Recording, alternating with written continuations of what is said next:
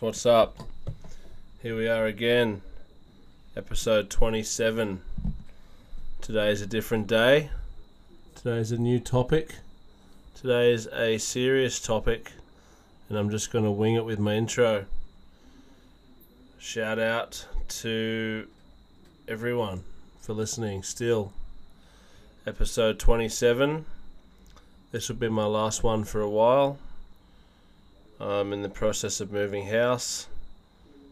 Uh, if you've listened to all my episodes, then you'll know that I've been having household issues, not sure where to move, and not that anyone cares, but I've settled on the Sunshine Coast. I've got a house to move into in two weeks. Me and my girlfriend. A lot bigger house with a lot less money, so that's good. Moving out of Byron. I've moved out of Byron a bunch of times, so it's no big deal to me. I'm looking forward to it. I don't really know anyone up there, so if you happen to live on the sunny coast and you think you're good enough to hang out with me, hit me up.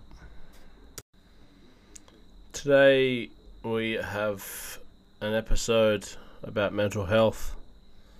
Uh, I'm sure you're all aware of the recent passing of Sean Kennedy from Prom Queen to tragic loss to the hardcore scene. Uh, I was a friend of his since 2003, so it's a real shame. So rest in peace, Sean. Also to Hoppo and to Ricky Taylor and everyone else who's lost their life to suicide. It's a tragedy and it can be helped and stopped if we just look out for each other, lay off the party substances, surround yourself by good friends who are into the same things, healthy lifestyle, being active. There is help, there is hope. Don't give up. We all go through some tough times, but there's always a light at the end of the tunnel, so rest in peace, fellas, and yeah, I'm gonna I've got um two little pre-recorded things on this episode. One Pete and I did uh, early on in the year, shortly after Hoppo passed away, and uh, and the last one was only a few week a, a week ago with Crafter and Pete. We had a three-way Zoom, and they vented their their opinions on the topic, and we just talked some shinfo. So, as always, it was good to chat to them, but not in uh, ideal circumstances. But anyway, I have an announcement. I'm 40 on April the 10th, which is three weeks away. I'm having a party. It's going to be huge. I'm bringing all the lads back together. Byron Bay Hardcore's finest. If you're good enough and you listen to this, then you would have got an invite. If you're semi good enough and you haven't got an invite, then hit me up and say, why haven't I been asked to come to your party? Maybe I'm just holding off on a few others. I don't know if I want 50 people to come to my house, but we'll see. So I'm excited about that. And moving to another town, so things are looking up.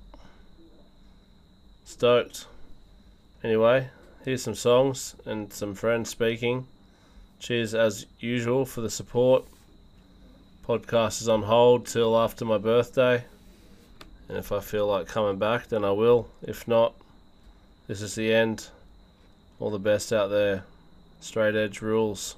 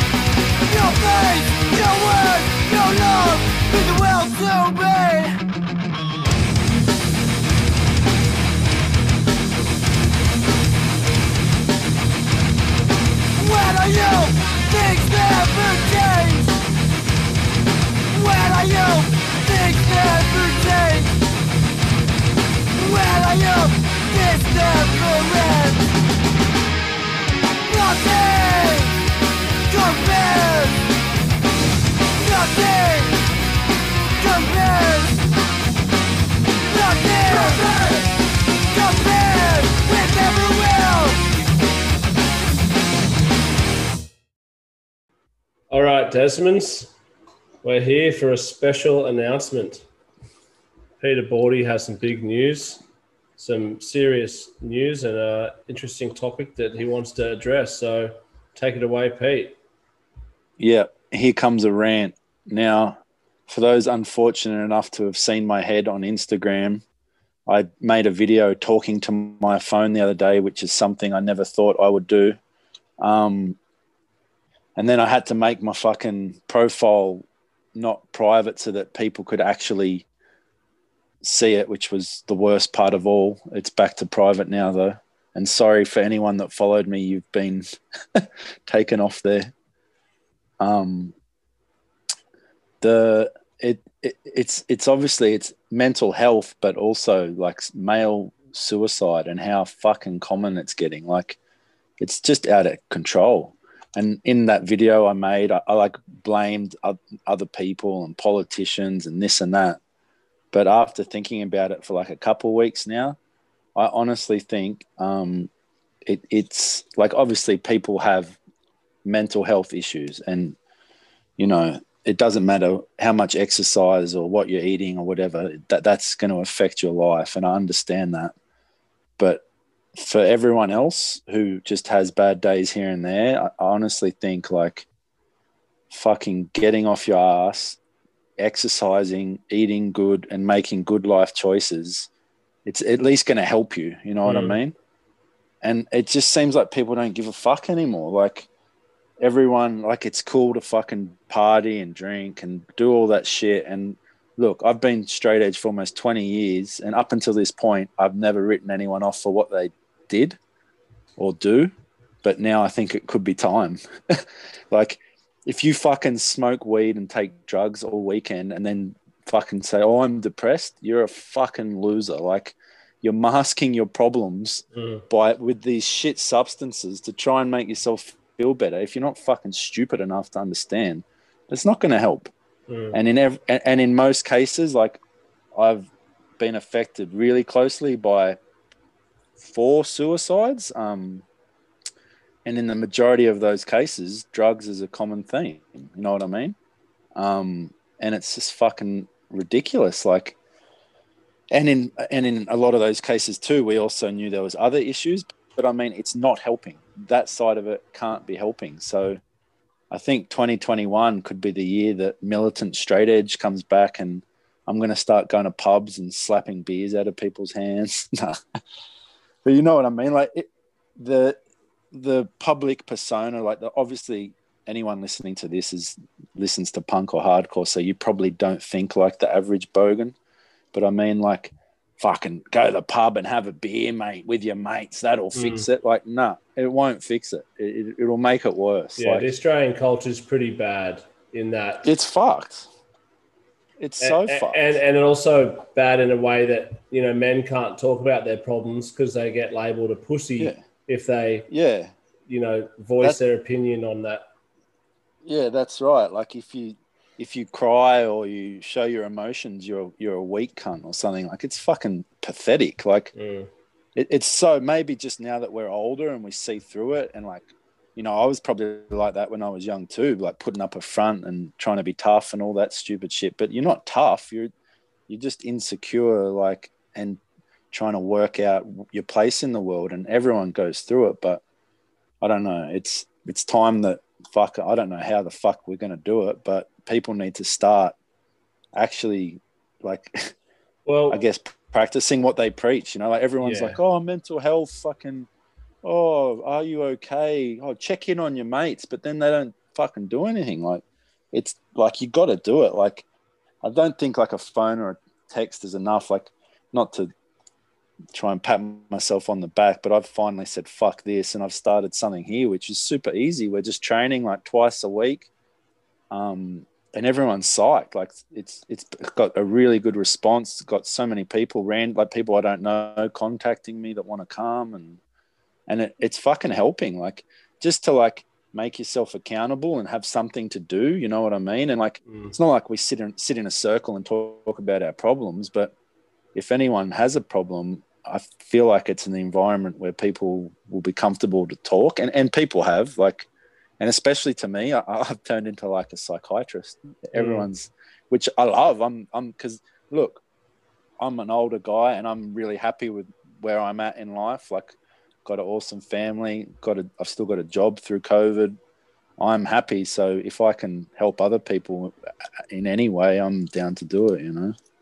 Well, it comes down weird to. Um, surrounding yourself with like-minded people. And if you're sitting there sad, but your only four mates are bonging on every day, then it's Yeah. pretty hard to get out of that rut. So that's Yeah, the first thing to address is is what do I want out of life, and if I want to be around these types of people who are just bringing me down, and then t- making the the harsh decision of breaking away from them, which is exactly what I had to do when I was 19.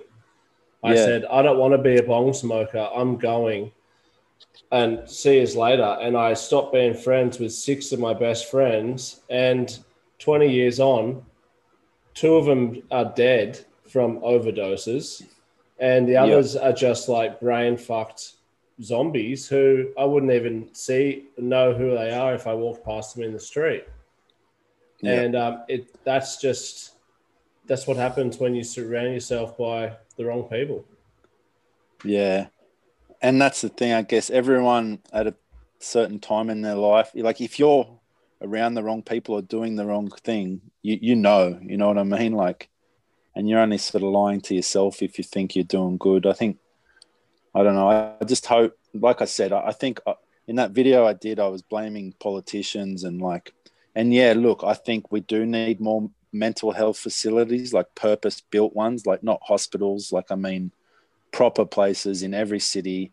But look, to be honest, they're going to fucking be full of people straight away. And it's probably something that you're never going to be able to have enough of. But I just think they need to be putting more money into it for sure. But the problems are, are our own. Like, if you fix yourself, we won't need these fucking places. Like, yeah, and it, and not even a, a straight edge thing. It's just the fact that alcohol is so like bad, but it's so available and it's so Oh, Australian to do it. yeah. Don't you get called a, a, a oh, I've been called so many words that are not PC enough to say anymore. Yeah. well, that's what. Yeah, But like VB and shit's everywhere. Like, oh, watch the cricket VB. Like, watch the state of origin. Like, one team one year was sponsored by XXXX, and the other was sponsored by VB. And it's just like, like that's how I grew up thinking that that's Mm. that whole footy, like, drink beer with your mates, play footy. Like, it's far like that shit. I think it is changing, but then the problem is with the younger generation. I think they take more drugs now than they drink. Like some of the younger kids at my work, they they go out. They don't even drink. They just go straight to the drugs. It's just like that's just fucking psycho to me. Yeah. But anyway, that's my rant. If you're fucking not happy, do something. Change your life. Quit your job. Fucking put some running shoes on and go running. Do it before it's too late. You fucking live your whole life to make someone else happy and not going to be happy yourself. So Yeah. Well, thanks, Pete. fix your own Uh, head. They can contact you on Instagram at, at Peter Bordy. And uh, Pete, and Pete X aborty because I'm so straight edge still. and they can ask you any questions that they need to. Yeah, I'm here to help everyone. I'm I'm the I'm I'm really not. But And if you're in Adelaide and you're not going to Pete's fitness training, then you're a Desmond. So fucking get on board. It's free too, by the way. Of course it is. You, you- you're not here to make money. You're hardcore. That's correct. DIY. All right. On with the next one.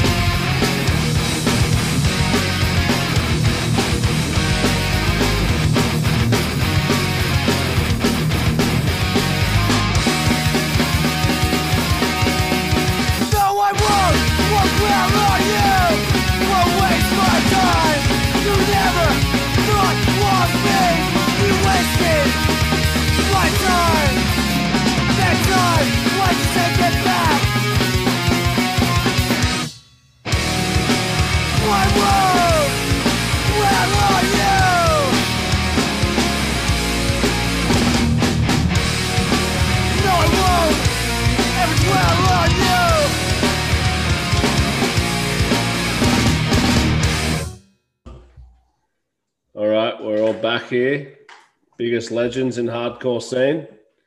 Crafter and Pete Bloke. Here to talk some serious business. Yeah, I think it's a, I think it's questionable whether we're legends or not. Yeah, interesting. Where do we start? Is this going to be the first serious Shinfo X Desmond podcast? Mm, maybe. Yeah, it's the Who wants, first. to lead, who wants to lead the way? Where are we starting? We're going for Well, We're starting. We're starting with. We're sick of seeing our mates kill themselves. well, yeah, and it's been a fucking shocking month and a shocking few years because it's not like there's other people as well that I completely forgot about when I posted and stuff, and then the fact that um, I'm trying to think Shane Collins from Brisbane, and then there was Rowan from Breakeven, like obviously Ricky, obviously Sean, obviously Hoppo. Like there's other people that I don't uh, probably in different music scenes and whatnot as well that I don't know um, that haven't affected our friends, but these are the Mm. ones that have affected our friends heavily. And where do you start? Like, yeah, if you ask your mates um, all the time, hope they're well, or if they're well, or whether you love them and, and tell them everything that you think that should be said and, and all of that's not enough, then there's problems that go back a long way that maybe we met the I guess the mental health system and the and um, maybe the the with the alcohol problems, the drinking problems that all come with music, maybe there is uh, a bit more of help after a lot of people's music careers are over and stuff like that that might be able to help them because musicians are fragile people. Mm, I just what that the post you did and then the the fucking video that I did. Mm. I reckon, and we've spoke about this. We're both blaming everyone else, but and I think we've since realised we've got to start blaming ourselves. Like, Mm. and and and it's not our own fault, but it's just the way we're brought up. Like most of us have been brought up with dads that, you know, my dad drank way too much and and like was the best dad in the world. But I mean, we never fucking sat down and spoke like about stuff. You know what I mean? It's just like, yeah, you'll be right, toughen up. You know that that and that's Yeah. just that's just like how most males are brought up, and it's fucking clearly not working. Well, I grew up. Um, I don't know everyone like my, my mum ran the football club. My dad was a touring professional golfer, and when you grow up in a football club and that environment, all you're seeing is people drinking and writing themselves off. And even as a young guy, um, I had um, a couple of my dad, well, one of my dad's best mates, um, him and his twin brother, um, had a car crash, drink driving. And back then, mm, the country. And I remember it having a massive effect on my old man. And then, oh, not even that long after, it was years after, but I just remember stuff as a kid, like just bits and pieces, and like a few of my dad's mates committing suicide. And like this was when I was young, like, and mm, I and it was like back then it was probably not as I feel like nowadays it's way more common, but back then, like when it happens in a small town, you really fucking know about it. And there was a problem back then in a drinking cultured town, and I'm sure none of my dad's mates ever even well, they didn't have the ability. You have to call the house phone and go, Are you okay, mate? Like yeah, you have to get someone at home. Now we have the ability to text on our phones and fucking do everything. And That's not something Even- that men generally ask and would even talk about if they were asked that too. uh, well, mm. just having, I- yeah, go. I, I was just going to say, like, honestly think it is changing um, slowly. Like the younger generation that I see, they're not like I was. They're they're more open to more things.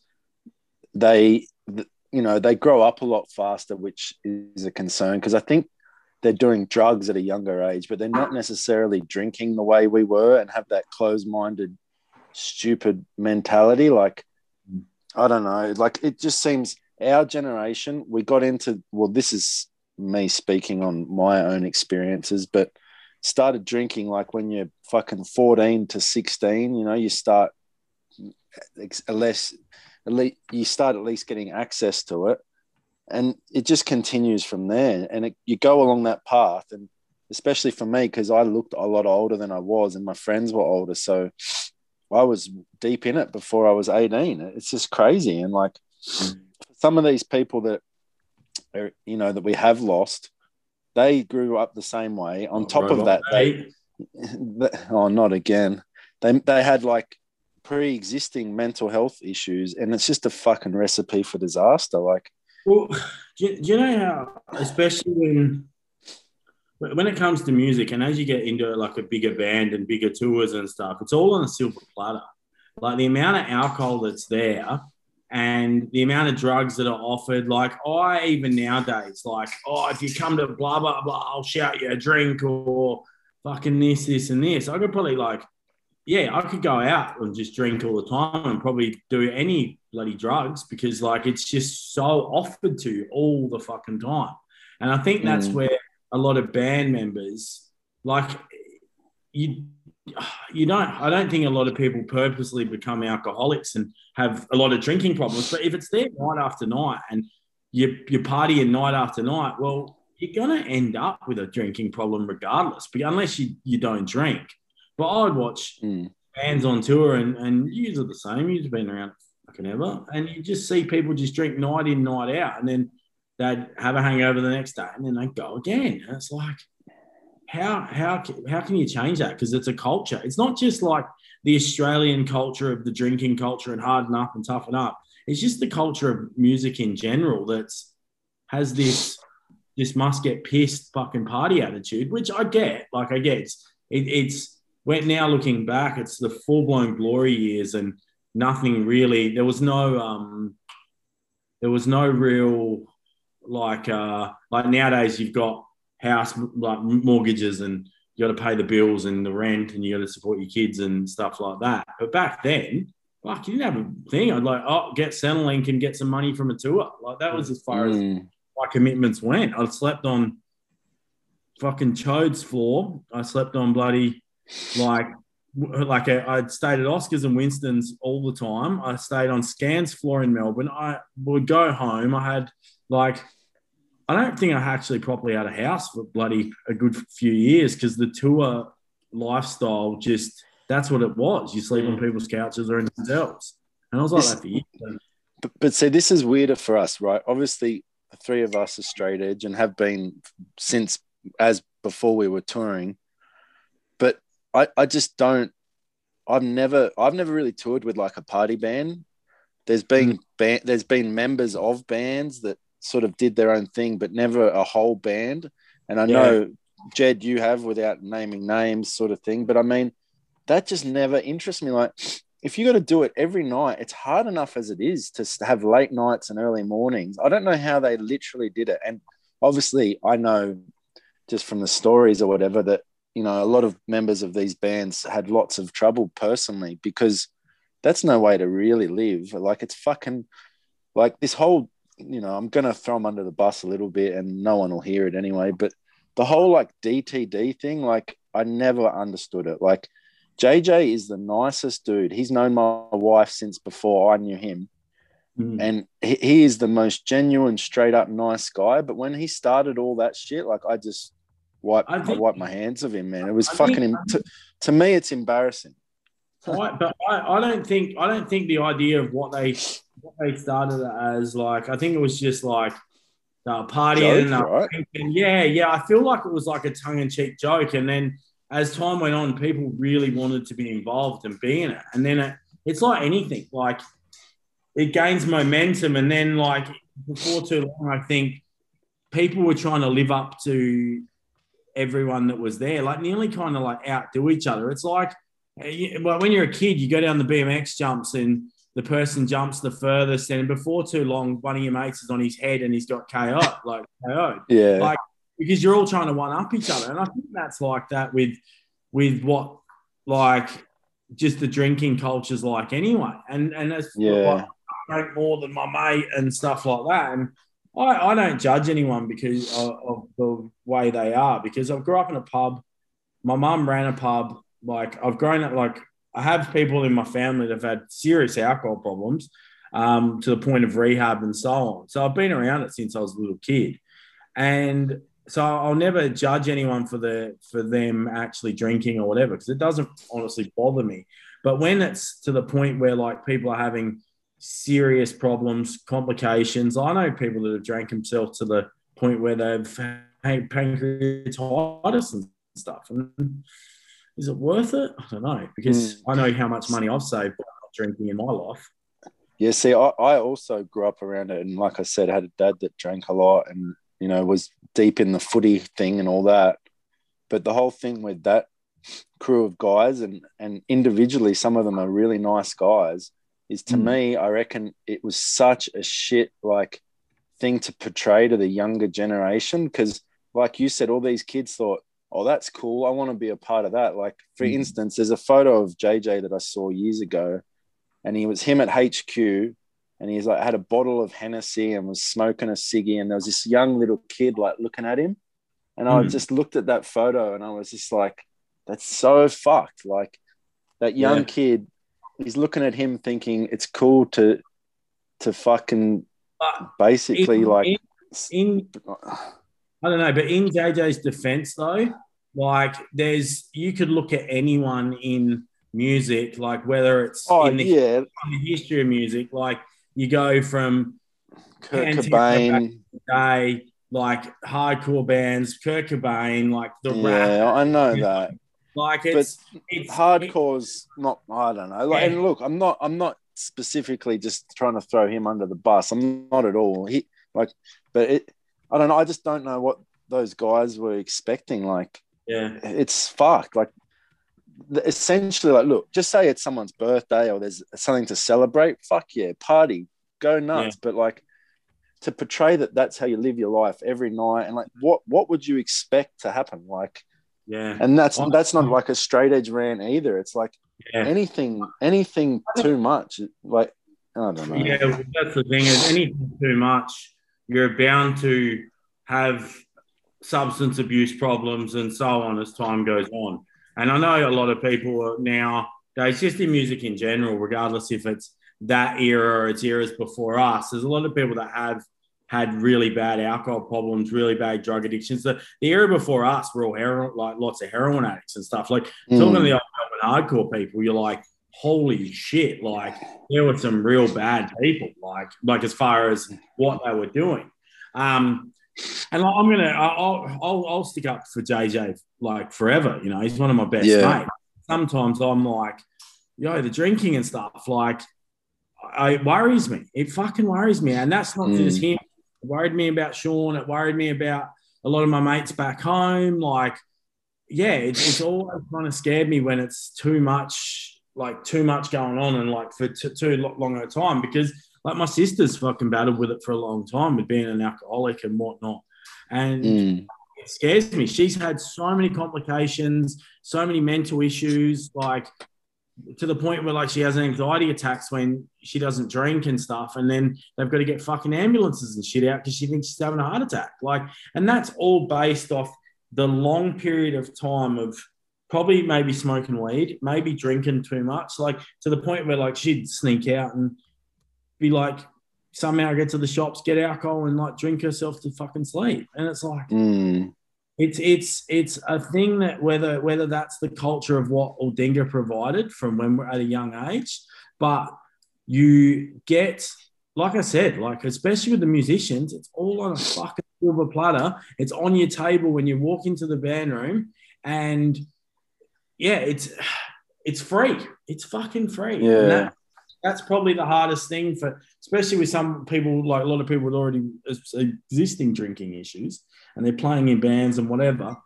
And and they're a small upcoming band, and all of a sudden they're getting all this free stuff. Yeah. Why wouldn't I just do it every night? Because Mm. what else am I doing? So, and Think- everyone think- else is doing it too. Think about Yeah. shows when your mates started getting heaps of food, and you'd eat all the right. exactly the same with food. I was like, why someone just give me 20 sandwiches? I'm gonna eat them all.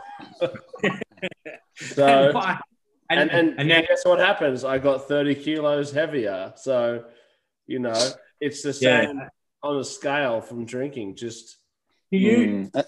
Off on on like on the top like topic of substance abuses and stuff um and like the, the fact that like a lot of people have gone down pretty bad paths and stuff in the past and we lost someone else like the way Hoppo Hoppo was and what happened with him um that was kind of like an he, he went definitely away from the hardcore scene and stuff.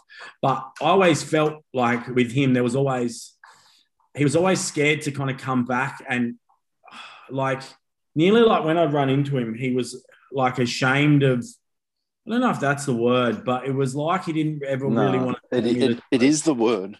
Yeah. Like he didn't want him. to tell me the truth. And I'm like, hey man, come catch up. And like, even remember years ago, Pete, we had that barbecue down the beach. Me, Yeah. you, um, Adrian was there, like, and Hoppo came and that like he seemed all right then. And then the next time I seen him, it was like it was like a every time I seen him, it was a um like it was like an act. Like it was like he was telling telling me the story I wanted to hear about what how life was going when I knew that wasn't the case. But Yeah. in a sense, someone makes them so reclusive, you can't really change their path. Like the the path was the path was addiction, you know, and it's not Yeah. easy for us to go, for us to go, oh, how do they do it, and how do people do this? Well, we don't know because we weren't chronic alcoholics or chronic drug users or anything like that for a long period of time.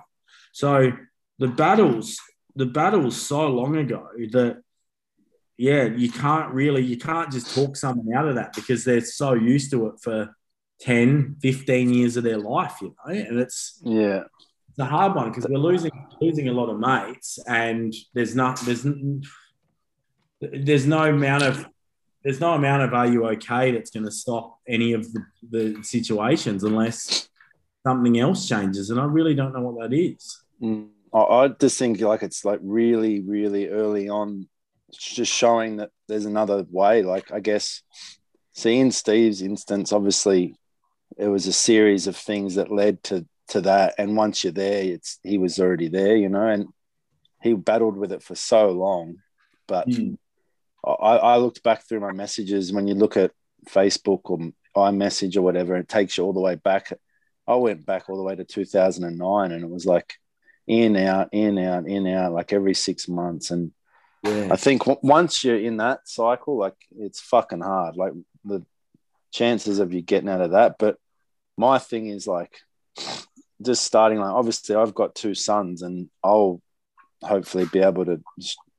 That's the thing. Who knows? But my theory is like just show them that there are other ways to live. Like the whole work Monday to Friday, hate your life, then go get fucked up on the weekend. Like that's pathetic yeah. then the whole you know this the other side of that the touring if you know uh, i don't know if it's I- like placing a value on money or whatever like oh it's free i've got to have it like that's also ridiculous like i don't The- know it, it there's a there's a thinking differently there's a major issue in WA with um the mining issue, and there's a high high suicide rate with people that work in the mines, and like they don't talk about it much. But I know I know this for a fact because, um, yeah, like I have a few friends that are pretty high up, and they they, they think like they come home, they do like it's it's it's a, I think it's two and two now or one and one. There's like all sorts, but it's not Yeah. as like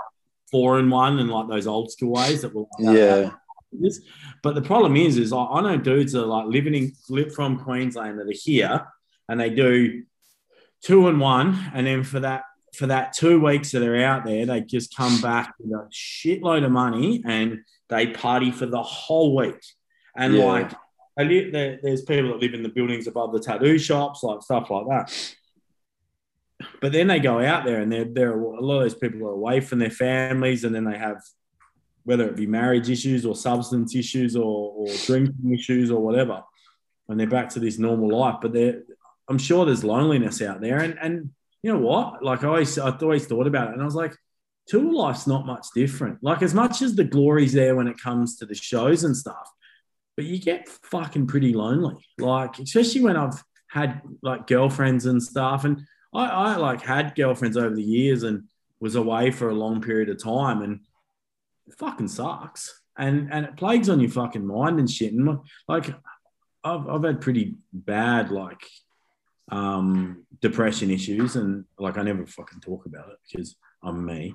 But I, I I'm one of those people I can get through. Like I've always been pretty strong headed. I can get through whatever I've got to get through. But um especially when I was on tour and stuff.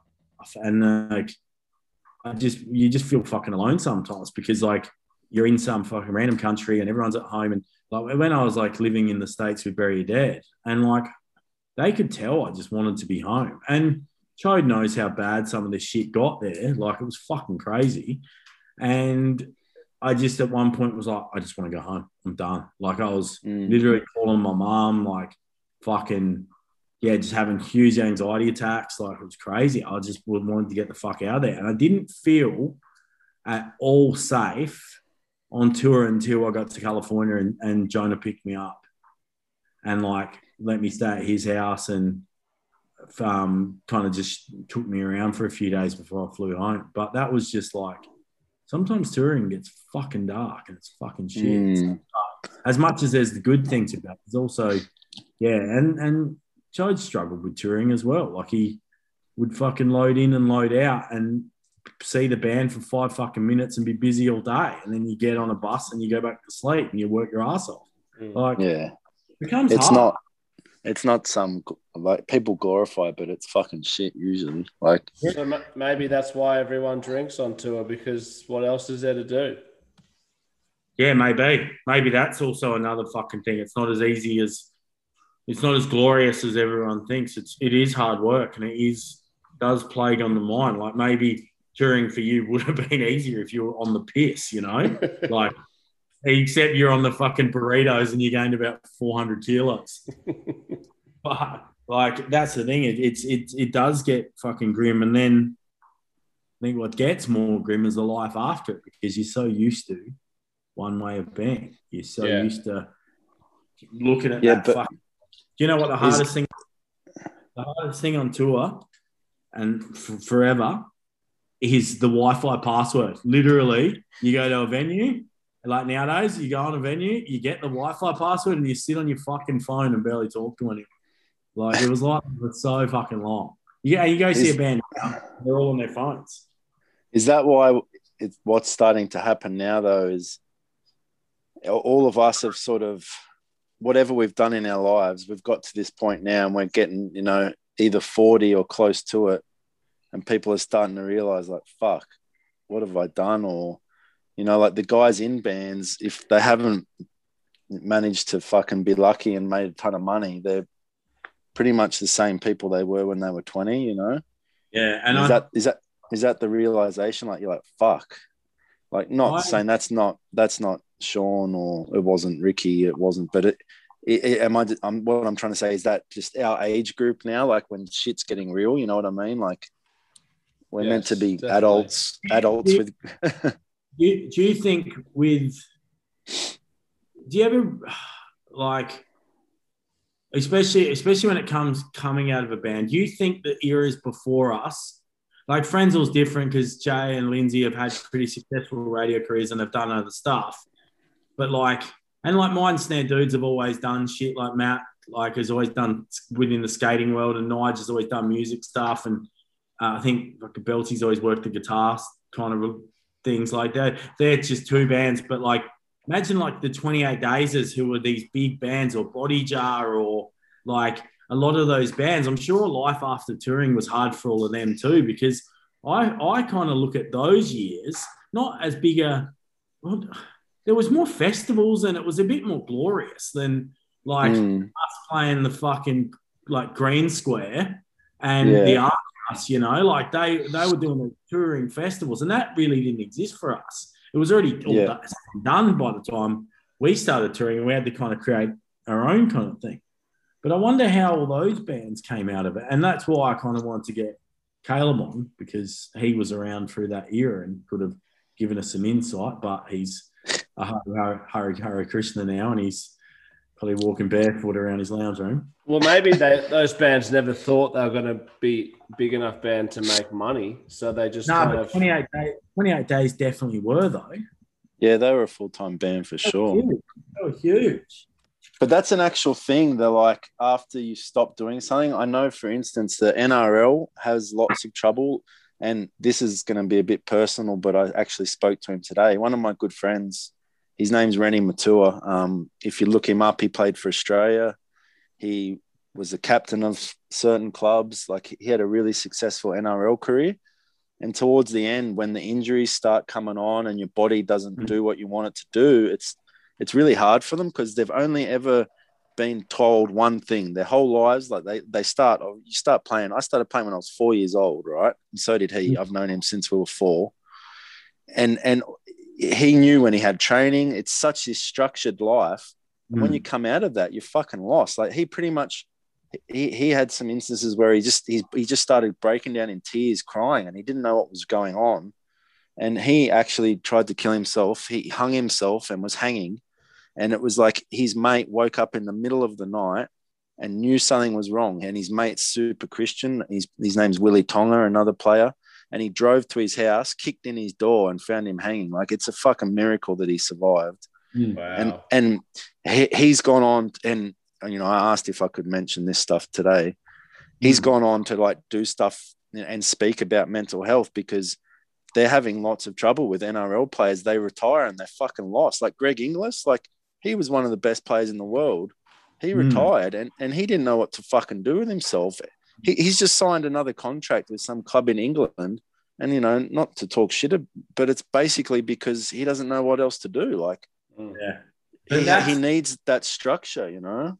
You, and e- even outside of, um, even outside of football, like with Aussie rules as well. Like um, one of my mates, Allen Christensen, played for Geelong, like won won a grand final and whatever, and he didn't know what to do even during his career to the point where he wasn't drinking or anything. He was gambling so much that he Yeah. nearly got nearly gambled all of his fucking money away, and he, he's now in the end of his career. Like he, he retired last year and and whatever, but he's come out and talked about the mental health problems and stuff like that because a lot of the players that are coming out of it, they've the, the old school, the old school footballers and the old school rugby players, they went to fucking work on during the week. You know, they worked Yeah. their fucking, even though they were playing for fucking South or Sydney or whatever, Yeah, or yeah. Collingwood, Richmond, or fucking whatever. But then when they came with full blown professional sports, where they were playing all week and whatever, they have this massive amount of money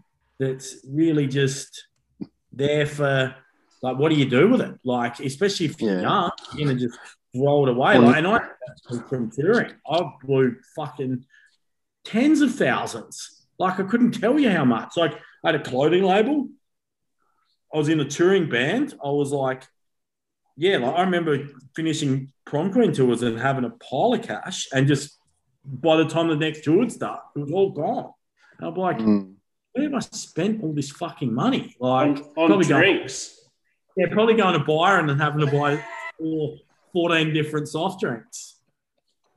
There's drinks. Remember? I'd be like, we've got to go to the shops. I'm going to get a drink. Yeah, and you just get like three drinks, smash them, roll the label, go back in, get a tomato juice, smash it, and you're Yeah. like, "Yep, I'm done." Yeah. But that's that's but the, the football thing's much like the band thing. You you're living the, the the glory of like being famous as well. And that that that comes a that's a toll in itself. Like Yeah, and plus they sign the young kids now, and like the minimum contract's like a hundred grand. So you're 16 years old, you get a hundred grand, and you're like, what the fuck am I going to do with this? Yeah, yeah, it's crazy. Like, and then when when that's finished, you go from that to zero because There's unless yeah, really set yourself up, like, what do you like? It's it's interesting because you hear like I hear Dane Swan Swan's podcast, and Swanee was obviously a good fucking footballer, won a fucking Brownlow, but was a complete fuck up as well. Like he admits that he was like partying, doing bags, like full blown write off. But he owns Mm. like clubs, he owns a tattoo shop, like he talks about it. But then there's probably a lot of other players that probably don't set themselves up that way. And look, well, fucking Danny Danny Frawley, who was a big time footballer, big time media personality and stuff, he committed suicide only a couple of years ago, and that's like that's an old kind of legend, you know. And Mm. it's, it's If he's if he's doing drugs during the season, how does he not test positive? and they test. I'm pretty sure they like their testing is terrible. I'm Or pretty is the AFL that three strikes thing? They don't tell yeah, anyone. yeah, AFL, AFL three strikes. I'm pretty sure like their testing's like so bad that like coke's out of your system within a few days, so they'll test them on Thursday or Friday. Yeah, He's probably the same. Like, as if they're all not, as if all the dudes aren't partying. Like, Well, yeah, the, the NRL dudes get caught out fucking on the bags, having threesomes every weekend, and they're on the news. Mm. yeah, yeah, or really some, do. some dude just beat up a whole bunch of people because he was pissed. Like, What, what, what's Reni doing now? Uh, he, he's a lifeguard. Yeah. Um, and he's also, I, I, I don't know, she's got some other job, like something to do with, he owns like a cleaning company or something, I think. The, the, But- I've had this thought thought recently, and you know what's crazy is I actually seen this from Mark Mathews doing those fucking keynote speaking things when he was Mm. talking about the fucking um, breaking his leg or whatever. Mm. And like when I was watching it, I was like, I was like, I could probably do this for music and kind of like a guidance thing, but also the realities of coming out the other side. Like I did, like I had a fucking pretty successful career doing one fucking thing badly. Like I can't Mm. sing. I can barely sing in time. And somehow I marketed myself that well that I could not go from one band, but I went to fucking multiple different bands. And like when I went to Carpathian, Carpathian seemed to get bigger. And then when I went from that, I went to Bury Dead, and that was like a big deal. And then I hated that. So I came home and then I started Confession, and somehow Confession ended up with like top 20 CDs and sold fucking heaps. And we did all these big tours. And like then I've gone from that to um, like what, what I do now.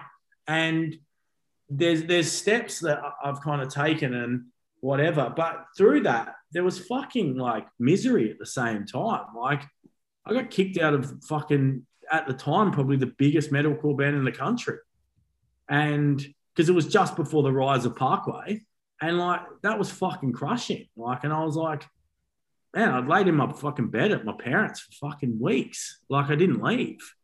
And I don't Mm. think I left until I started talking to Marty, and then Isn't isn't there like some um hang on, oh, I thought I had the t-shirt on. Isn't there some like roadies thing where they all have like a mental health thing? yeah, I think so. homesick? Is it homesick that they did the Road- Parkway show? Road sick. Road sick. Road sick.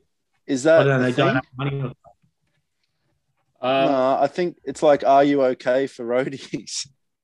yeah, Yeah. It's, it's your mate um, Yogi, Pete. Oh, don't write him off. I Yeah, I'm saying he's your mate. the, and the, the guy from Bondi, right?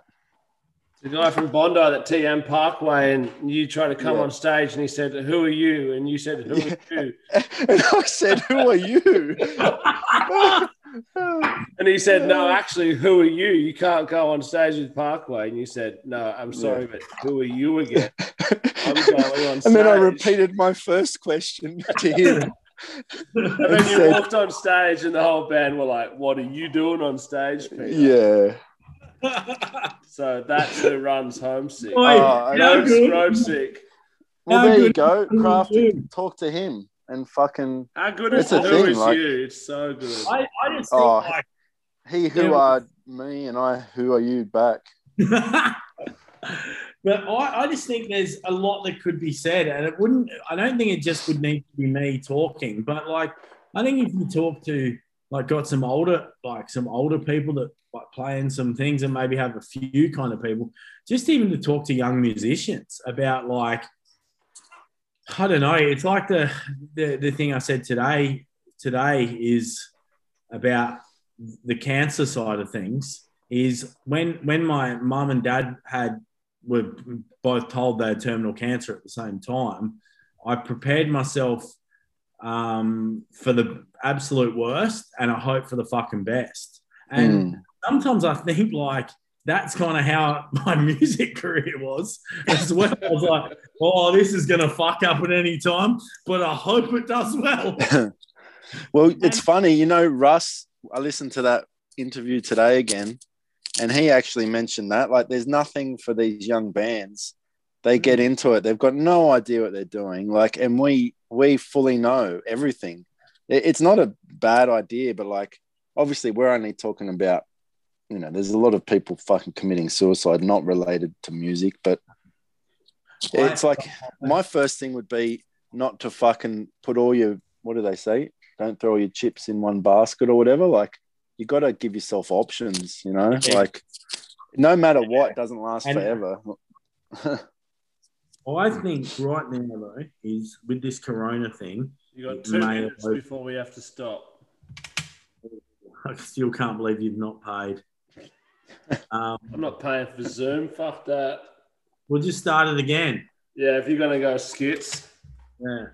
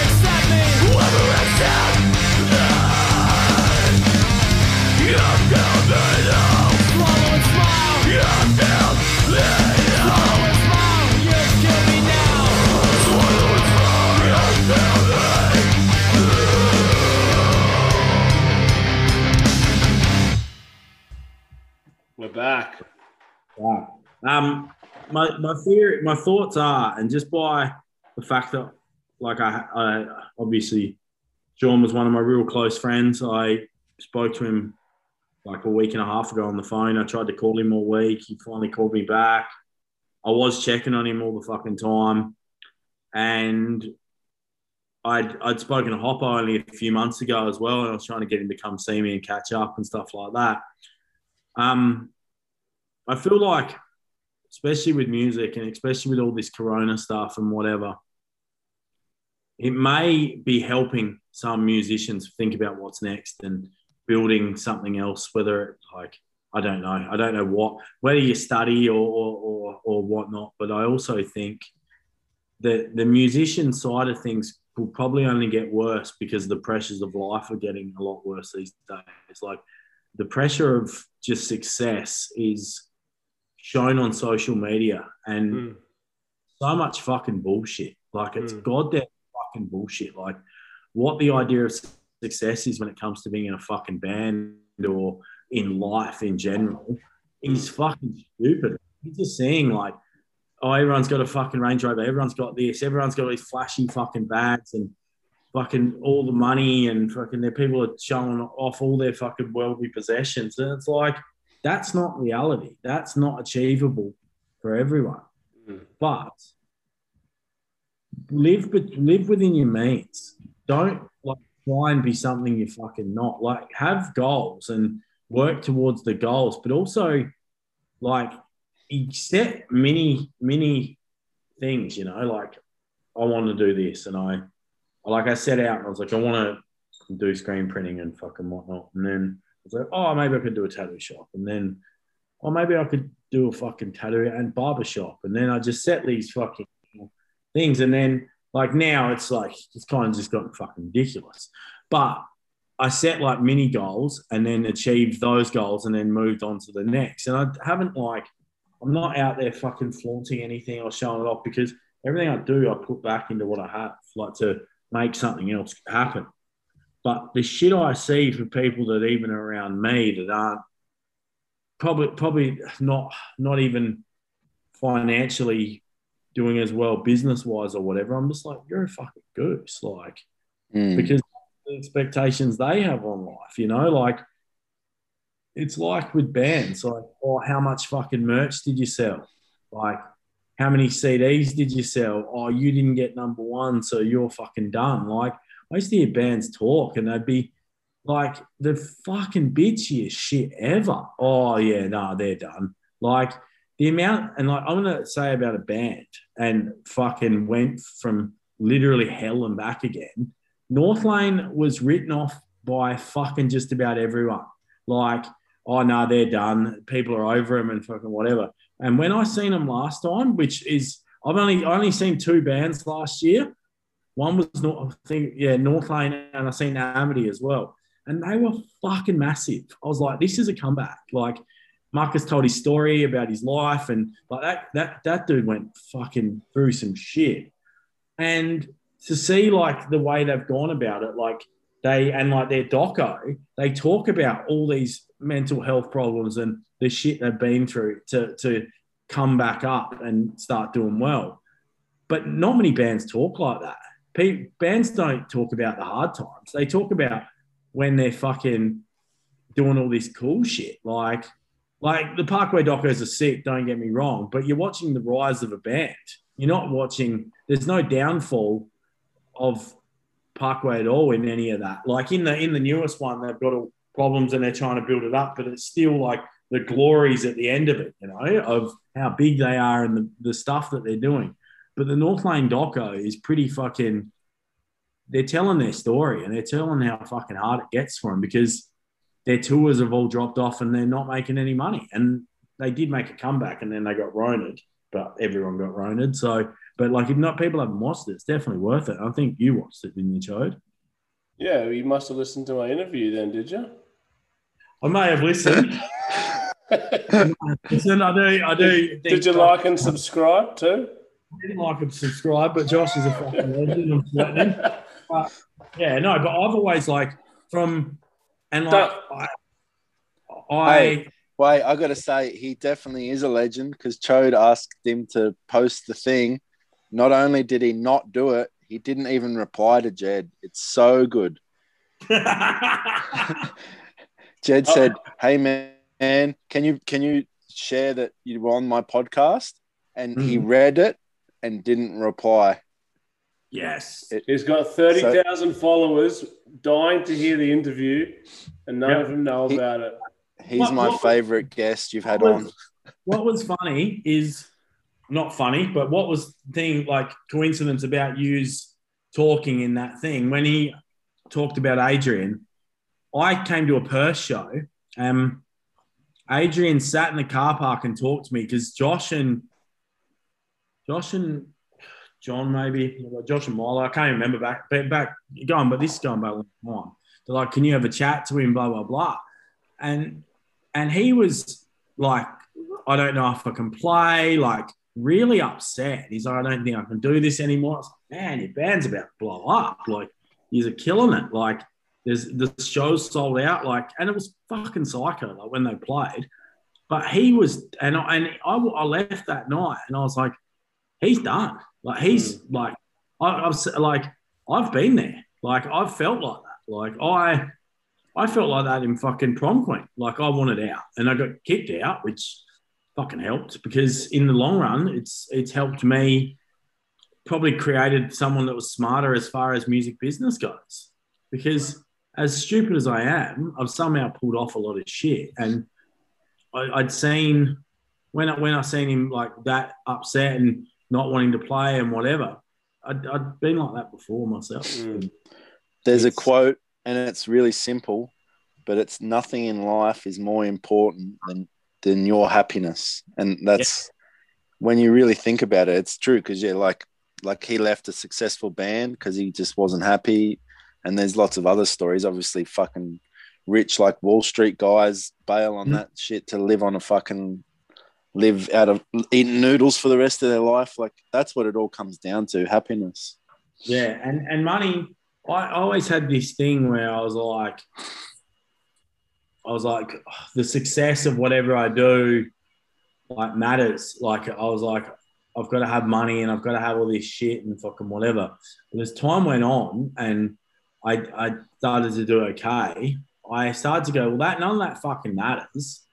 Everything's just gives me more opportunity to do stuff with my child and travel, which travels out the door now. But like, just be able to do experiences with my daughter because I can't tour anymore and I don't tour and I don't go overseas and whatever. So now my idea is like, oh, me and Kiki can go here. You know, we went to the states and we traveled and stuff like that, and that's that's the happiness, you know, because yeah, playing shows and touring and shit was all fucking happy, and I, I definitely there was some great things that come of it, but the a big loss was not seeing new shit all the time, which was the opportunities. Like, I would never have got to go to fucking be in Malaysia one day and fucking Thailand the next, and Bali the next, and China and Japan and shit within like the space of a few weeks. Like, I wouldn't be doing tours like that if I wasn't in a band. Yeah. Um, well, let's get back to uh, talking about mental health as the average kid in the in a bush town. What is his options if he's surrounded by ten mates who are all pissheads? And he doesn't want Go to straight edge. Go straight edge and bail on those losers. Nah. But what if they burn him every day? Well, okay. what are they here's meant my, here's my story. I grew up in Maroubra playing football and surfing. And on my 20th birthday, I got arrested in King's Cross. And I, I woke up in the prison cell in King's Cross police station. And I said, I'm never drinking again. Because every time I drink, well, especially then, something bad happens and I do dumb things. What did you do? And do I never night? drank. I can't say. I tried to sleep on a concrete floor is what I did, but what I did before that I can't say. But um, and my friends couldn't even. It was so foreign to them; they couldn't even believe what you don't drink anymore. What do you mean? You know, like, like you drank yesterday. Why do you mean you don't drink Yeah. anymore? oh, but I mean, like for the years after that, like yeah, for sure. it was just such a weird thing and, and that like they made they pretty much like not made fun of me but like it was just so weird to them. But now you know i talk to them now and they're like you're a fucking legend. How did you do that? Like yeah. Yeah. because that's the thing when you're in your early 20s you don't know who you are. Like most people i didn't but at least that helped me for sure not you know?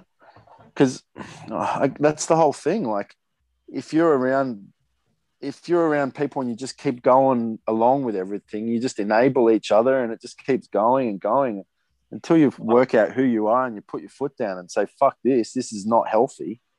I, I want to do this with my life. That's the only way you can change it. So uh, that's the that's the hard thing because you can't change people's minds for them and you can't make them think that way but that's what has to happen. Like if you're just a sheep that goes along with the flock and does what everyone else does in australia you're pretty much going to be a drinking desmond that takes drugs every weekend and fucking work some shit job or whatever but if you actually use your brain and have a personality and make your own decisions you might find that you're not following the herd Well But that's said. that's that yeah, that's one of those hard things because especially like where I'm from and where you're from, well, where, where we're all from, we're from these towns. Like you're more of a suburb, but it's still that small-minded community where Mm. people they don't really change. Like I go home and it's just the same. It just nothing seems to change. Like lots of my mates are still going to the pub on a fucking Friday night. They're going to work on Monday and they're just in that routine that's lasted for 20 years or longer. You yeah know, like they- as soon Well, as we left school, today- they were some shit. today Reni told me he's um like six weeks sober, which is fucking psycho and really good for him. Like like you know, he's the same age as us, but pretty much lives like a twenty year old still, you know. So mm. I don't know. Like, you know, if you're close to forty and you still think hanging out at some nightclub is cool, like honestly, that's it's time to fucking grow up, surely. yeah, What's- definitely. In the in the how old was Ricky? Late 30s? Yeah, thirty uh no, sorry, forty three, I think. Oh, was he that was he that much older than everyone? Yeah. I can never realised. Hang on. I want to make sure of that now. I've got something right here. Yeah, wow. I'm so shit with years. Yeah, 74. So what's that? Wow. Yeah. 84. Yeah, 40. Well, we almost, yeah, he was 43, almost 44. Yeah. What in, in the final times? What was like? What was he? What was his lifestyle like? Was it similar to a lot of people down that way? Yeah, yeah. It was the same as everyone down that way. Like work all week, drink all weekend. Yeah. and like and and you know and other shit And all weekend some. like yeah, Yeah. like not not to like as in like he'd be at a nightclub or that because he had a partner and stuff but i mean it was still that same thing though like you know go Yeah. out It's a vicious Fucking- cycle, and we we all know it very well. And you know, we Mm. probably spend nearly every weekend at home or with our partners or child, as in Crafter's Mm. case. But hmm. the like, and that is considered boring. Like the amount of people I work with who are just like, "What do you mean you're not going to go out Friday and Saturday night?" Like they couldn't comprehend that because, especially in Byron, it's such a social fucking place. Oh yeah. You know, we've been battling with this for over 20 years because that's just what being straight edge is. So it's a foreign thing for a lot of people, and they couldn't imagine isolating themselves from everyone else and not drinking, which is why it's so easy to just follow the crowd and drink. and do what's offered to you. I, I got blocked on. Um, I'm not even kidding. I just got blocked on Instagram, and I reckon it's because I shared something regarding suicide. I'm not even joking. Like your whole account's blocked. Yeah. Yeah, Right. which whatever. Like, Breaking news, listeners. no, I, I shared something that Sean's mum posted. A lot of people it- shared that. Yeah, and it put up a warning. Like, Brutal. yeah. Yeah, it's like, No, it's still there. I just checked. um, Is his 11,000 posts still there? Yeah, sure are. yeah, no, that's Eleven that's point five thousand. What a what a legend.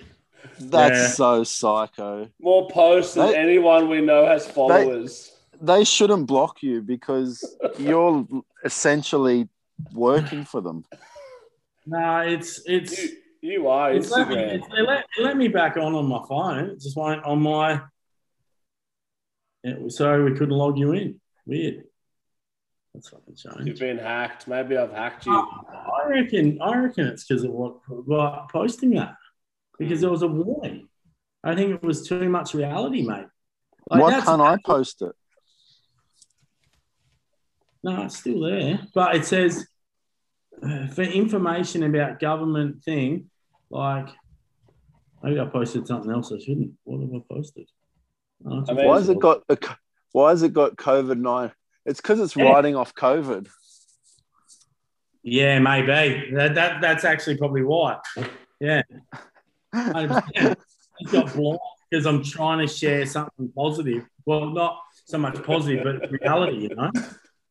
Fucking Jesus. How's the world? Oi, Look what are you doing to me here? That's the best I've done. Absolutely. Wait, that's how that's how you look, Peter. I'm sorry. you look Really? like, you look like, and I just went to post it on the gram and I'd been fucking logged out. For the listeners, Crafters just sent a photo of my head, and who is that guy? Uncle Fester. And Uncle Fester. Yeah, And from the Undertones. I've got to say, it looks a little bit like me, which is Don't heavy. worry, I'll post it on my gram. Everyone follows that. Thanks. But look, look, back to some serious talk. What is the Mhm. solution out there? There's no. The, the problem is, is there's no solution. There's nothing. We can't change people's lifestyles, but maybe there, alter there'd, be- more stuff early on in for kids and stuff. Just be able to deal with their emotions better. Maybe. Maybe Yeah. that's that's the solution. You can't- Definitely. You can't force anyone to stop drinking and doing drugs because No. then you're just a straight edge preaching Desmond, which is what I am. And I've got pretty Yeah. much two mates and I'm on Zoom with them now. Yeah. Because everyone else is fucking bong smoking cooked dude in Byron. So Yeah. Yeah. I- That's what I'm saying. Like the new generation seems already more switched on than we ever were. But my concern now with them is that instead of drinking, they just like from the kids I've worked with at the airport or at that shop I was working at, they go out and just start, start taking drugs without even drinking, which is psycho to me. yeah. Um, but at least they're more in touch with their maybe emotions and and open to the world. Like, for instance, when we were young, you're like fucking faggot, fucking fuck this. Like it was psycho. We were fucking close-minded idiots, you know. yeah. fully. A- It And psycho. society and and kids is not like that now. So hopefully, once our generation, well, our generation's changing at the same time, but once this next one comes through, like it, it's not a thing. Like, and the other thing, like for like famous people to be saying like mental health is is health. It's like physical health. You've got to work on it. Like Mm. that's Israel, who's fighting this weekend. Posts he goes to like a psychiatrist or and he posts it and he goes, There's nothing essentially wrong this week. I just go there to have a chat and make sure I'm good. Like it's like a checkup, you know? Yeah. Like and stuff like that to, to get rid of any stigma. Like you're not soft. You're not a pussy. You're not this. Like, and like Crafter, for instance, you say you got your own issues. Like, yeah, I know you talk with us, but like, it's something like it's fully like getting your car serviced. You know what I mean? Yeah. And I spoke to a psychiatrist after Ricky died, and I'm the most anti any of that stuff.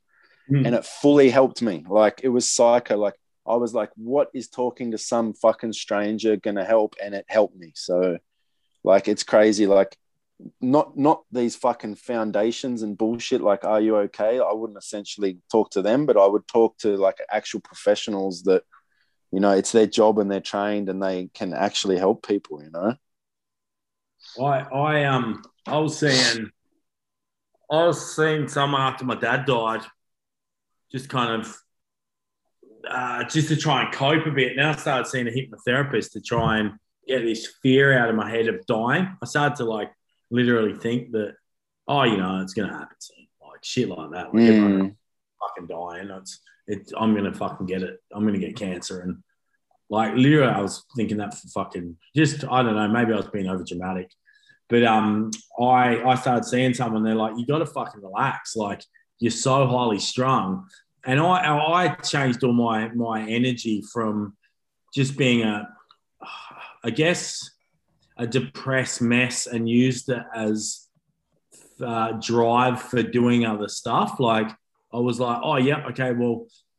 Like by the time by the time I'd already started this fucking shops and all these other stuff, my dad was already gone. So I kind of had enough time to reflect on a lot of stuff. I accepted that I went through like some real dark fucking times. Like when I was printing shirts, I'd just broken up with Candace.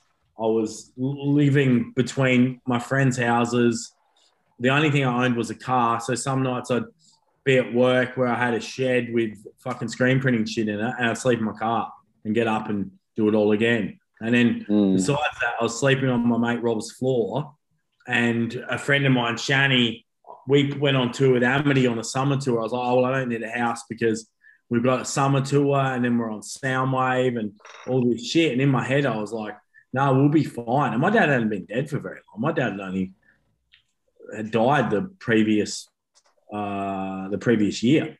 So I was out back on tour for that amount of time. So I was like, well, like, but essentially, I, I was fucking acting like a homeless person, which was not really weird compared to like touring. But when you, when when I was doing it when I was younger and going between people's couches, I hadn't gone through a breakup. I hadn't lost my dad. I wasn't already thinking music's coming to an end.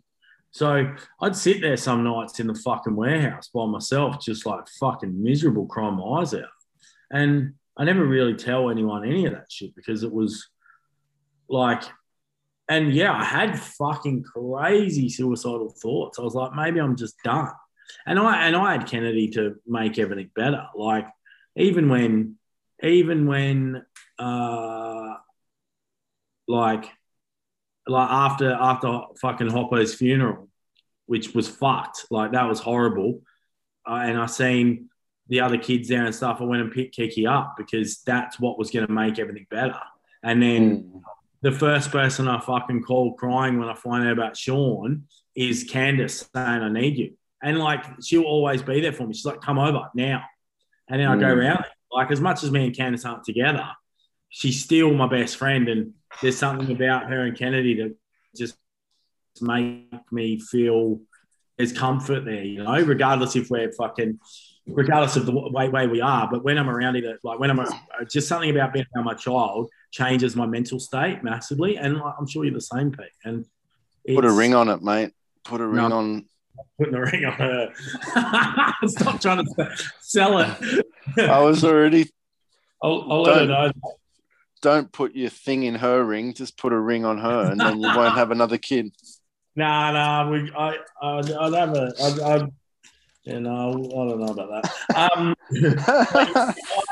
I, I think like that was probably my darkest time, and then my my friend Shani was like, "Come move in with us," and I moved in with her and her husband at the time, and I'm sure he was stoked.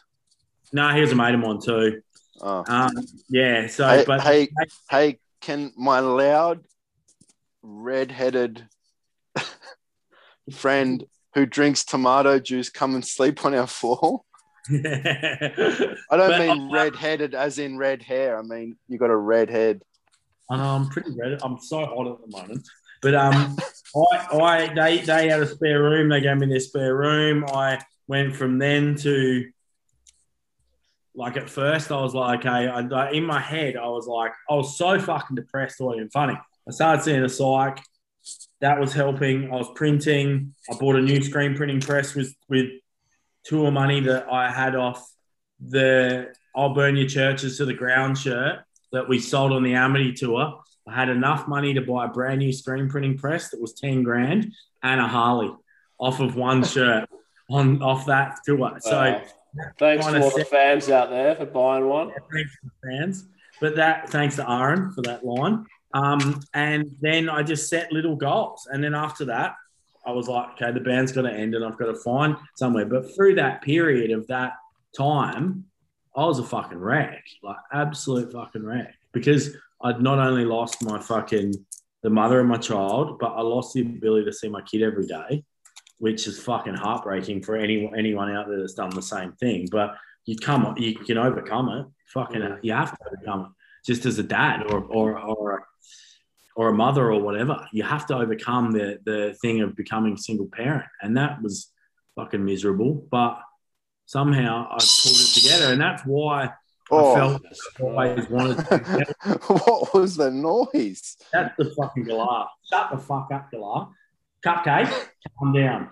Um, but yeah, I, I, yeah, and I don't speak about it enough and and and whatnot. But I hope like that people maybe maybe can see that I did come through it and I did get over like get Yeah, but see, maybe maybe you should go skits on your gram. Hang on, I'm trying to find it.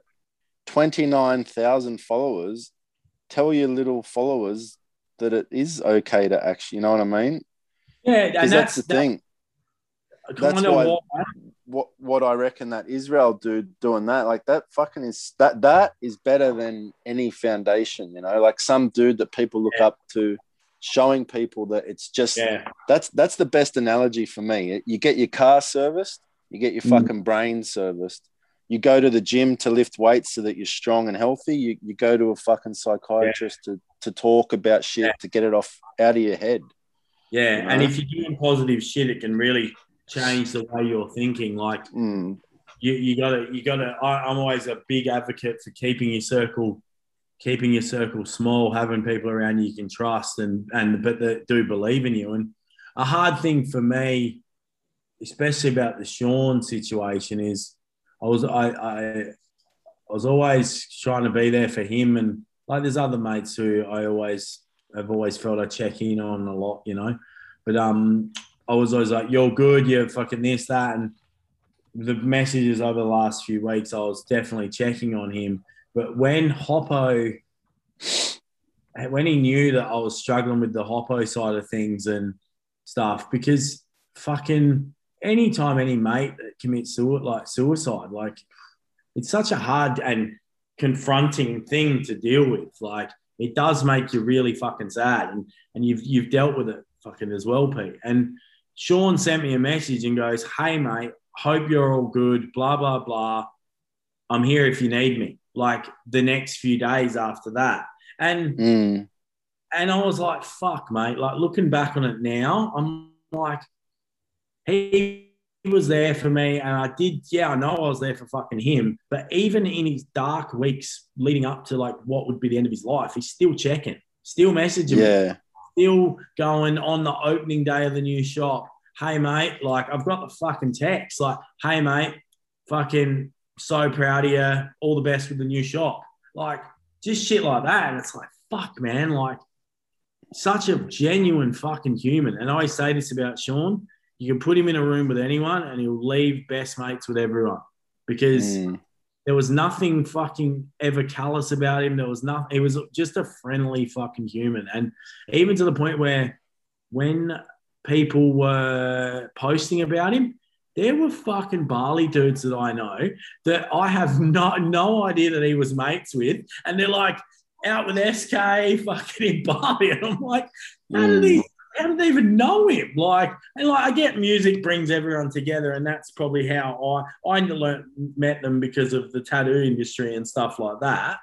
And Jimmy and Jake were friends with them and so on. But to see SK friends with all these people that I was friends with, it was like mind blowing. But that's just what kind of person he was. And and you know what, Pete Ricky was the same. Like fucking Yeah. Ricky was one of those people that was always fucking smiling, always fucking happy, always like we would go to Sydney and stuff, and like we were the fucking band no one was meant to like. Like we, dressed like absolute dickheads and whatever. Be like, you want to borrow gear or fucking and like, I remember that from things like hardcore and going and shit like that. And like no one was meant to like us because we were the fucking emo metal band that dressed like in girls' Mm. jackets. And especially you, Ricky, like other Pete, like there was a few select few out of Sydney that were actually fucking nice to us. And that that that just shows good character because we're, we're all trying to do the same shit, you know. we spoke about it today, but Ricky and Sean were very similar, I reckon. Yeah, I think so too. I think so. remember that? like, Remember that? Um, give up the ghost tour. Yeah. You guys were you guys on that the whole yeah, thing? Yeah, And so was And- taking sides, yeah. right? And we hung out all the Yeah. time Yeah, because give up the ghost didn't talk to any of us. yeah. Well, see, I remember I was with them, and yeah, Yeah. they they weren't that. Like, they I won't say that. And No, no. But you guys seem to, yeah, really get along. yeah, it's just crazy like thinking like those two and like i actually thought about like your festival like hoppo S, sean and rick were all at that so it's Yeah. like And it's fucked it's fucked to just think these people are actually gone you know what i mean I- like it's just I- so fucked And I look at the photos, and there's photos of fucking Dylan from Melbourne singing along to bands and shit like that. I'm like, lots of it, like, looking back at the old photos, and I sent Nick a picture of miles away and stuff, and it's just crazy. Like, the it's crazy to think so much time's passed, and you look at the flyer, and you're like, no one exists anymore except for Parkway. Like, yeah I don't, I don't think any of the bands on the whole fucking thing are around anymore. Like Prom Queen, yeah, I don't know. The Prom Queen like existed a few years ago, but it wasn't the the greatest of comebacks after a final tour and stuff. Like I know they did stuff, but I think that it was pretty grim towards the end. Um, But yeah, like it's been that fucking long, and it's great to see. Like obviously Parkway are the fucking kings of the world, but yeah, everyone got old. Everyone got fucking old, and and so much has changed. It's it's it's it's it's cool in a way because you're like, fuck, I lived through the actual glory years, and like for me, I'd sit back and I was like, I sent JJ something uh, the other night, um, just to hopefully cheer him up a bit because obviously, what's happened is. JJ and Sean for me were like fucking Batman and Robin, you know, like they were hanging out every fucking day, every day on tour, and they were always around each other, and they were real fucking proper best mates. Um, but I sent him something that will come out soon, or some sometime soon, that he hadn't heard, and I was like, and he, and like he said, he's like, we really like fucking change things, you know, and I was like, yeah, well, that's how you got to look at it. Like, we're part of the change of a hardcore scene from playing to 50 people at the fucking Green Square or fucking whatever, or Enigma Bar or whatever that cowboy bar restaurant played in the middle of Hindley Street that time. Uh, to literally when Tom started playing to 500 people, you know, and it was fucking psycho at the time. Like Mm. to even put Crafter Fest on and like we sell like 600 people line up to get in and it just is packed. Like stupid, fucking stupid looking Yeah. back on it. It was wild times. Yeah, and I, I just, I just, I just hope the best for people after this. Like, I really hope people take the, in their stride of losing someone like Sean and the the kind of the impact he's fucking had on on everyone because he had a big impact on my life. Like I, I look at it now, it's like we became way better friends after being in a band together than we were when we were in the band. Because the band, when you're in a band with each other, with with different people, you Yeah, there's a lot of tension. a lot of tension. You got got you you you're trying to to you, there's money involved, there's fucking touring involved. You're in each other's fucking thing. So Yeah. after time went on, I feel like we became way better friends. And yeah, it's it's it's sad because I couldn't do anything more, but I like to think I tried. Fucking, I tried up until the last fucking days, you know. Yeah. And that's that's all like, and, and I'm fucking, I'm heartbroken about it, but yeah, hopefully he's at peace, and I hope Rick found his peace, and I hope Hoppo found his peace, and everyone else that that, that has been lost. Remember, that's I I told Crafter this today, Jed, but I'm in the same boat with Rick. I was trying to help him, and I knew, and like, without telling people stuff they don't need to know, like, it, it, it's not like it's come out of fucking out of the blue, you know. Yeah.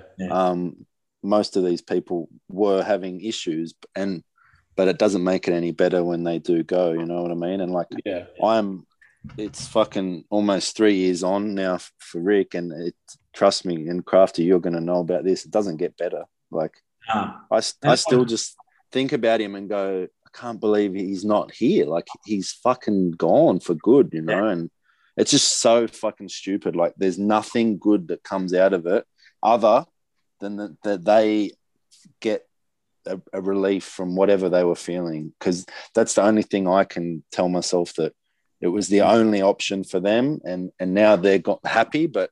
It, it fucks a lot of people's lives up, man. Like I'm still dealing with a lot of shit because of Ricky, and it's it's pretty fucked. Like it's it's an ongoing thing. Like it'll because it's Mm. it's um the, the the the impact that I always seen on on Sean, and I, I, I fucking I think a lot of people do know. Like Sean Sean's father passed away in a similar circumstances, and I feel like that had an impact on him a lot over the years, and and a lot of his friends have said that to me, and like.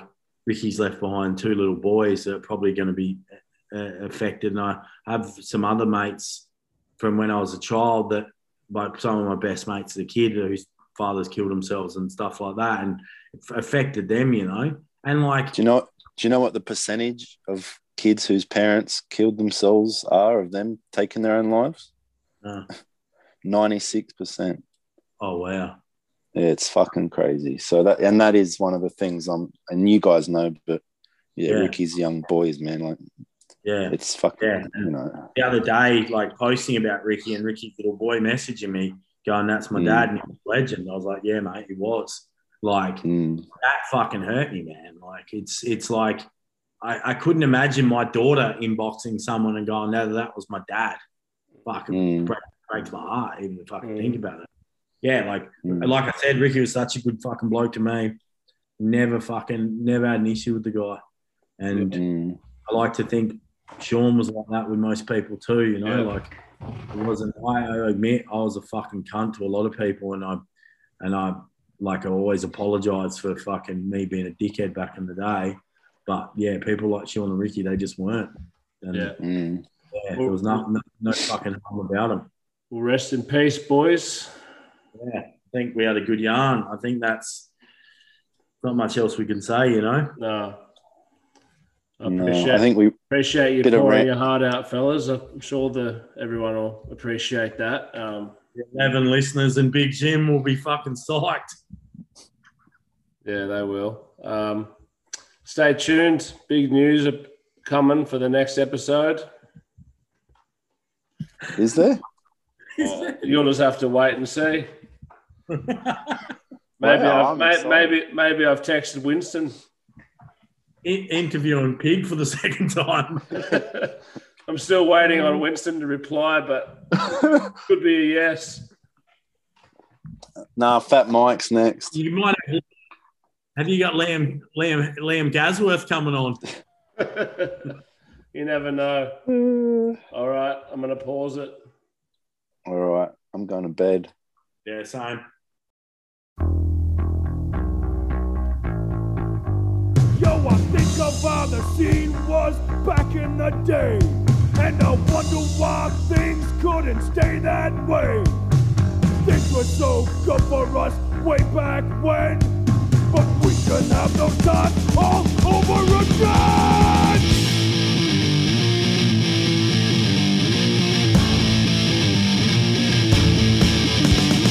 Step with them. Think it now. Ain't no rules. Tell us now. We've been doing it for out of me. So new day. It's you and me.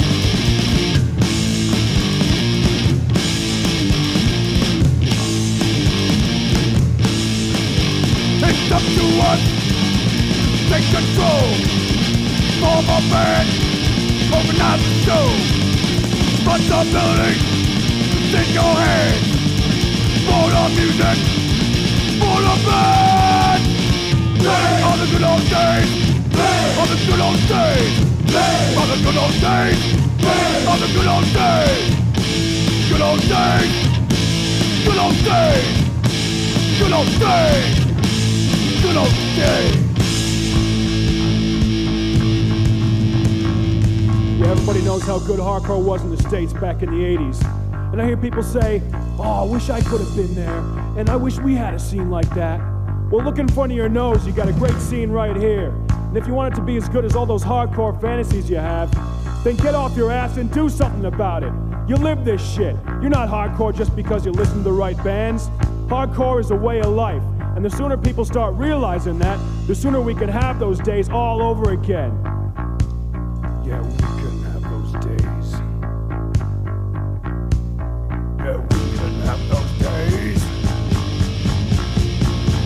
can have those days.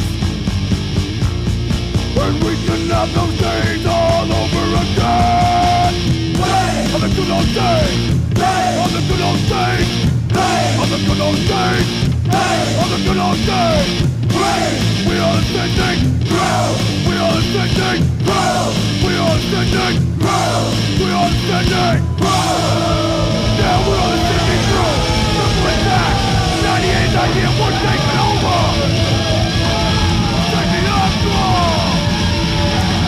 Motherfucker!